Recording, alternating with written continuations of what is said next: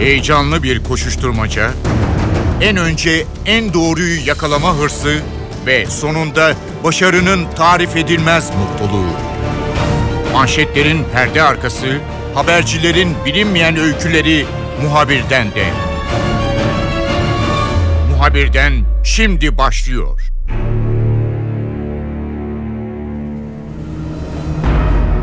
Suriye topraklarında yaşanan gelişmeler Türkiye'nin gündeminde olmaya devam ediyor ve devam edecek gibi de görünüyor. Çünkü Türkiye özellikle Fırat'ın doğusunda operasyon yapma konusunda kararlı. E, birçok bölgede Suriye topraklarında güvenliği sağlamış durumda ancak terörist unsurların temizlenmesi için de farklı bölgelere geçmek gerekiyor gibi ve Türkiye'de uluslararası toplum özellikle Amerika Birleşik Devletleri ve Rusya ile bu operasyonun ne zaman gerçekleşeceği ve nasıl yapılacağı konusunda temaslar ve görüşmeler sürüyor. NTV muhabiri Yağız Şenkal, Türk Silahlı Kuvvetleri'nin, Türk operasyon birimlerinin ve sivil yardım kuruluşlarının çok etkin faaliyette bulunduğu bölgeyi baştan sona gezdi ve notlarını NTV ekranlarından aktardı. Yağız şimdi bizimle olacak, notlarını paylaşacak. Muhabirden başlıyor, ben Kemal Yurteri.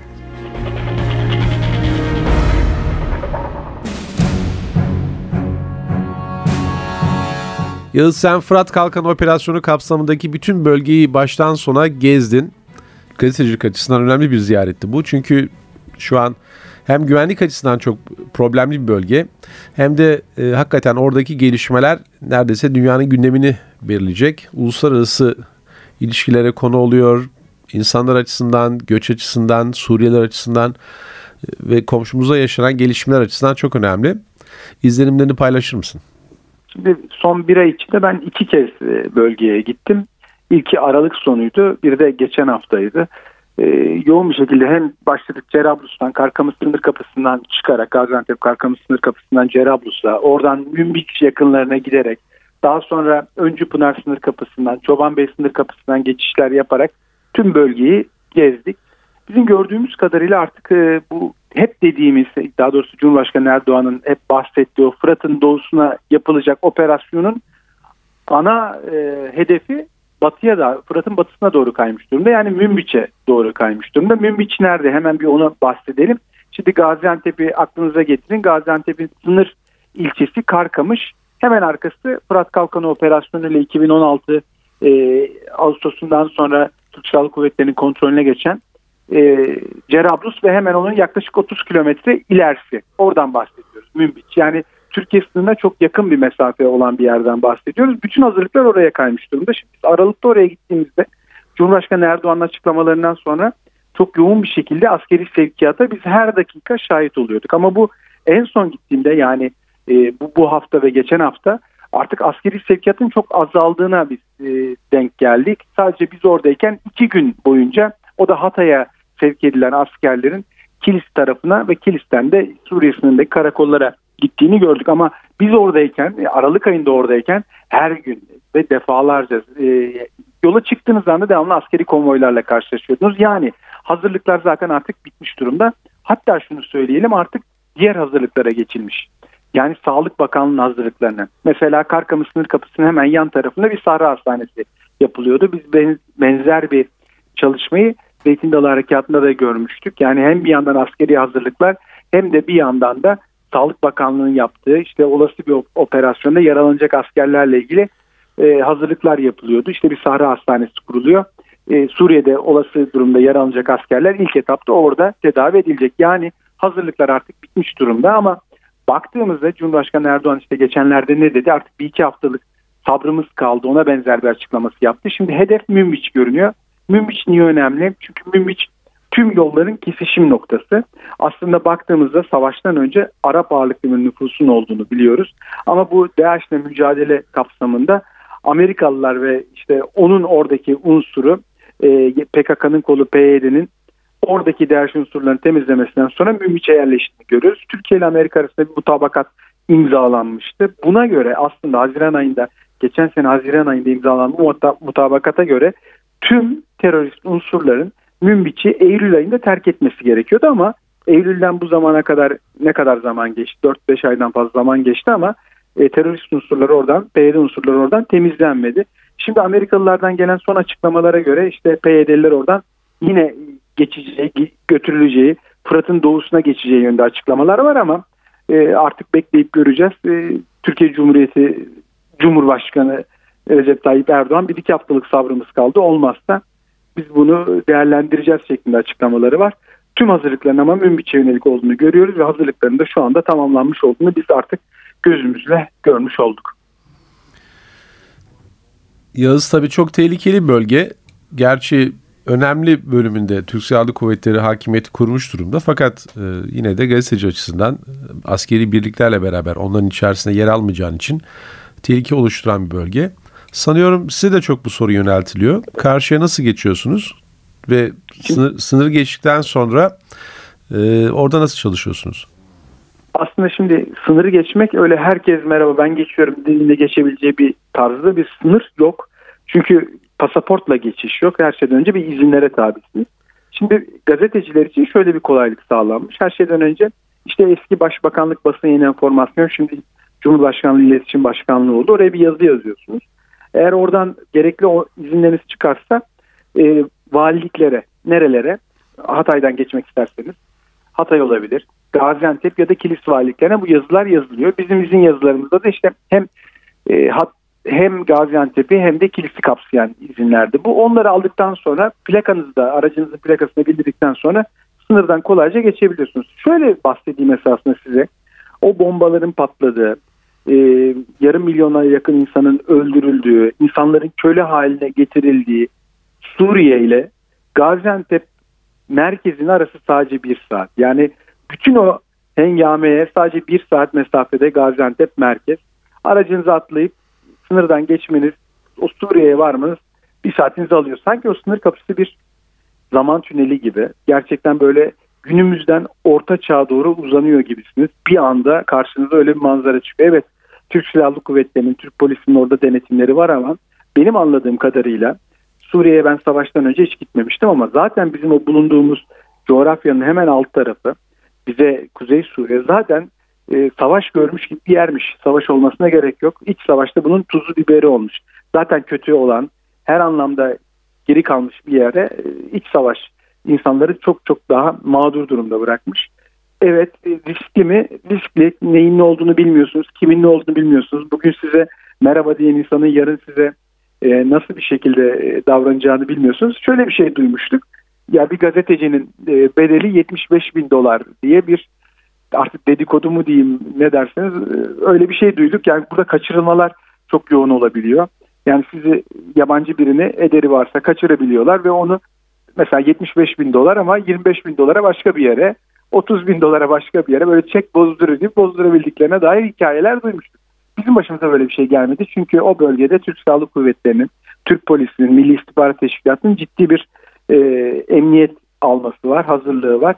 Dolayısıyla o bölgeler bizim açımızdan gayet güvenliydi. Bizim güvenliğimizi sağlayan herhangi bir kimse yoktu. Biz sınırı geçtikten sonra kendimizle baş başayız. Ona uygun e, bulduğumuz haberleri yapmaya çalışıyorduk. Benim yaptığım haberlerse genelde emniyetli askerle alakalı haberlerdi. Yani o bir şekilde zaten onların iznine tabi olarak yapabileceğim, e, valilik iznine tabi olarak yapabileceğim haberlerdi. E, gideceğimiz yerlerde de e, o tarzda haberler yapmaya gayret ettik işin doğrusu. Yalnız tabii bölgelerde çalışırken e, birçok noktaya dikkat etmek lazım. Yani hem kendi güvenliğini sağlamak durumdasın hem bir şekilde haber e, oluşturmak durumdasın. Olan haberleri bir haber formatına dönüştürüp televizyonuna aktarmak zorundasın. Tüm bu karışıklık içerisinde yani dengesiz bir bölge orası. Önerilerin nelerdir? Yani çatışma bölgelerinde gazetecilik yapacak olanlara neler önerirsin? Şimdi haddim olmayarak diye cümleye başlayayım. Çünkü tabii çok çok daha tecrübeli meslektaşlarımız var ama ya her şeyden önce risk almamak bence en önemli şey. Yani gerçekten bir risk görüyorsanız ha, diyeceksiniz ki Suriye'ye girmek başlı başına bir risk ama haber için ona mecbursuz ama e, gözün gördüğü de riskler var. E, çok da risk almadan çalışmaya gayret etmek lazım. Ben misal özellikle sınır bölgelerine girdiğimizde e, kurşun geçirmez yeleği üzerinden çıkarmadım. Ne olur ne olmaz anlayışından yola çıkarak ya da eşeğe semeri fazla gelmezmiş anlayışından yola çıkarak en azından kendi güvenliğimizi almaya çalıştık. Ve burada asıl bilemediğiniz unsur güvendiğiniz zannettiğiniz kişilerin size sonradan e, kazık atıp atmaması. Asıl büyük sıkıntı o. O yüzden de güvenilir, daha önceden başka meslektaşlarla çalışmış ya da daha önce çalıştığı ve sonrasında olumsuz bir şey görmediğimiz kişileri tercih etmeye çalıştık yardım alırken. Çünkü birine güveniyorsunuz, o sizi bir yere götürüyor ama siz kendi elinizde e, hiç olmayacak insanların eline düşmüş olabilirsiniz. O yüzden biz daha da yapılabilecek şeyler vardı belki, daha da yapılacak haberler vardı. Daha iyi haberler de getirebilirdik ama e, her zaman aman gereksiz risk almayalım, e, haber yapacağız derken olumsuz bir duruma düşmeyelim düsturunu hep aklımızda tuttuk. Bu yüzden evet haber yapmak en önemli şey oraya gittiğimizde ama hiçbir şey kendi canımızdan daha kıymetli değil. Hep de aklımıza bu fikirle yola çıktık ve bunu uygulamaya çalıştık. Ya Türk Silahlı Kuvvetleri e, olumsuz unsurları diyelim yani e, terörist unsurları e, baskılasa bile bu bölgede e, geçmişte bu örgütlerle işbirliği içerisinde olan e, çok sayıda kişi halen normal belki de e, sokakta yaşamını sürdürüyor. E, elindeki silahı bırakmış olabilir ama belki tekrar bu tür şeylere kalkışabilir. Yani orada DAEŞ'in bir dönem varlığı vardı. Daha sonra bir takım PKK ile bağlantılı gruplar, daha da aklımıza hayalimize gelmeyecek bir takım radikal gruplarla işbirliği içerisinde olan insanlar vardı. E, şunu sormak istiyorum. E, bu bölgedeki izlenimleri nelerdir? Yani hakikaten pek de e, normal e, bir düzen olan insanın anlamayacağı bir coğrafya haline geldi burası. Çok DH gibi hakikaten tamamen e, artık insanın aklı mantığını zorlayan şiddet e, benimsemiş bir örgüt var. Birbirlerine karşı çok acımasız bir takım gruplar var. E, orada insanlar nasıl yaşamlarını sürdürüyorlar? Bu insanlarla hiç karşılaşma imkanı oldu mu veya bunlara yönelik bir operasyona denk geldin mi? Denk geldim. E, DAEŞ'e yönelik bir operasyona denk geldim. Tam da ben oradayken e, aslında Eylül ayından günümüze kadar olan süreçte e, çok ciddi eylemler yapmış. Bir 5 kişilik bir hücre aslında 8 kişilik bir hücre 3 yakalanamadı. E, bombalı eylemlere karışmışlar. Hatta sonranda bir karakolu basıyorlar. Orada Özgür Suriye ordusu mensubunu e, öldürüyorlar. E, çok sayıda bombalı eylem, suikast eylemlerine karışmış bir DAEŞ'li grup istihbarat çalışmaları ve güvenlik kameraları çalışması sonrasında yakalandı. Tam da ben oradayken. Hatta ciddi de bir infial oluştu. Çünkü çok sayıda kişinin e, canını aldıkları için e, Azez'de mahkemeye sevk edildikleri dönemde e, Azez halkı ciddi bir protesto gösterisi yaptı mahkeme önünde. Hatta yani o zanlıların ya da şüphelilerin ne derseniz deyin kendilerine teslim edilmesini istedi. İşte bu yüzden çok yoğun güvenlik önlemleri vardı. Evet var kimin kim olduğunu bilmiyorsunuz, neyin ne olduğunu bilmiyorsunuz. Bugün yüzünüze bakan adamın yarın size silah çekmeyeceğinin hiçbir garantisi yok. Orada gerçekten hayat çok zor. Çünkü hiçbir üretim yok. Yani şimdi 300 bin Suriyelinin e, Türkiye'den Suriye'ye geçiş yaptığı belirtiliyor. Bu Fırat Kalkanı ve Zeytin Dalı harekatlarından sonra ama orada onları ne bekliyor? Evet kendi memleketleri ama gerçekten çok zor hayatları. Üretim yok, iş yok, neyle geçinecekler? E şimdi e, Türkiye Cumhuriyeti Devleti artık o bölgede çok hakim ve ciddi bir şekilde bir oluşum içinde. Nasıl bir oluşum içinde? Hem orada bir e, Özgür Suriye ordusu e, var. Türkiye'nin desteklediği hem de aynı şekilde Türkiye'nin desteklediği bir polis teşkilatı var. Ev ücretler Türkiye tarafından ödeniyor. Hastaneler yapıyorsunuz. Biz oradayken çok Türkiye Cumhuriyeti'nin yaptığı Mare'de e, neredeyse Türkiye'dekilerden hiçbir fark olmayan hastaneye biz gittik, gördük, ziyaret ettik. Ya yani ciddi bir para akıtılıyor oraya. Ciddi bir kaynak akıtılıyor. Ama e, insanların oraya dönmesi için bu yeter mi yetmez mi bilmiyorum. Gerçekten ama hayat orada zor. Suriyeliler Türkiye'de bir şekilde hayatta kalabiliyorlar. Bir şekilde iş buluyorlar, çalışıyorlar. Geri döndüklerinde orada neyle karşılaşacaklar? Bıraktıkları ev yok. O yüzden o güvenli bölge ne kadar işe yarayacak? Ee, Suriyeliler Türkiye'yi terk edip memleketlerine dönecekler mi? Bence bu büyük bir muamma. İnsanlarla konuştuğun zaman neler anlatıyorlar? Çünkü e, yaşanması zor, dengelerin sürekli değiştiği bir bölge.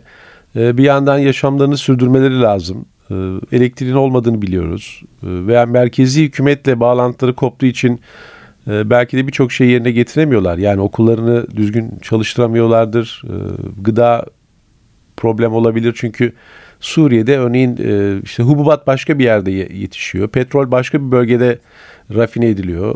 Hepsi birbirine geçmeli ama bu bağlantılarını koparmış bir ülke gibi duruyor. E, nedir oradaki sivil halkın e, düzeni? Onlar nasıl yaşamlarını sürdürüyorlar?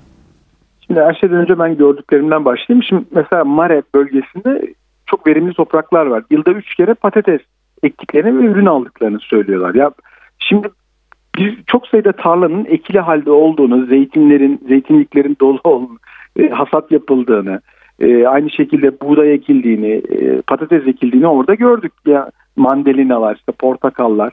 Bir şekilde orada tarım devam ediyor, hayat devam ediyor. Yani bir şekilde orada bir üretim var. Zeytinyağı özellikle o bölgede bayağı yoğun ama bizim bulunduğumuz yerde mesela petrol hiç yok.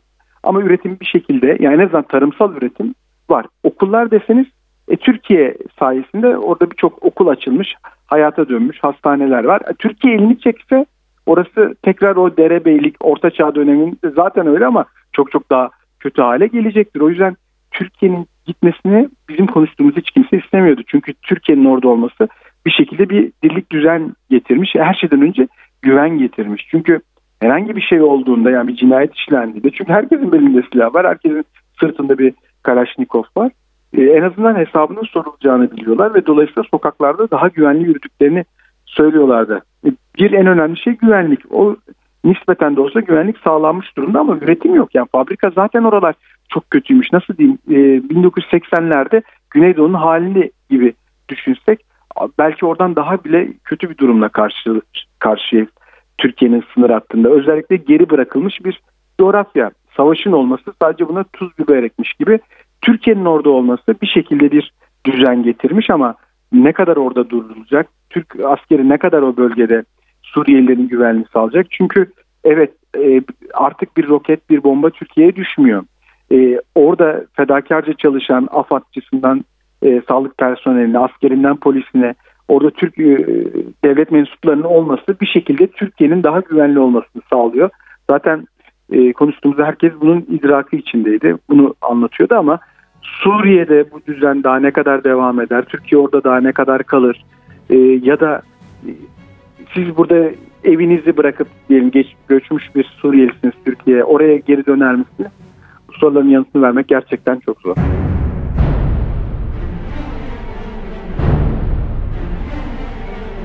NTV muhabiri Yağız Şenkan'ın Suriye notları böyleydi. Ben Kemal Yurteli, muhabirden de yeniden görüşmek üzere, hoşçakalın. Haber için değil de haberin hikayesi için şimdi onlara kulak verme zamanı. Muhabirden NTV Radyo'da.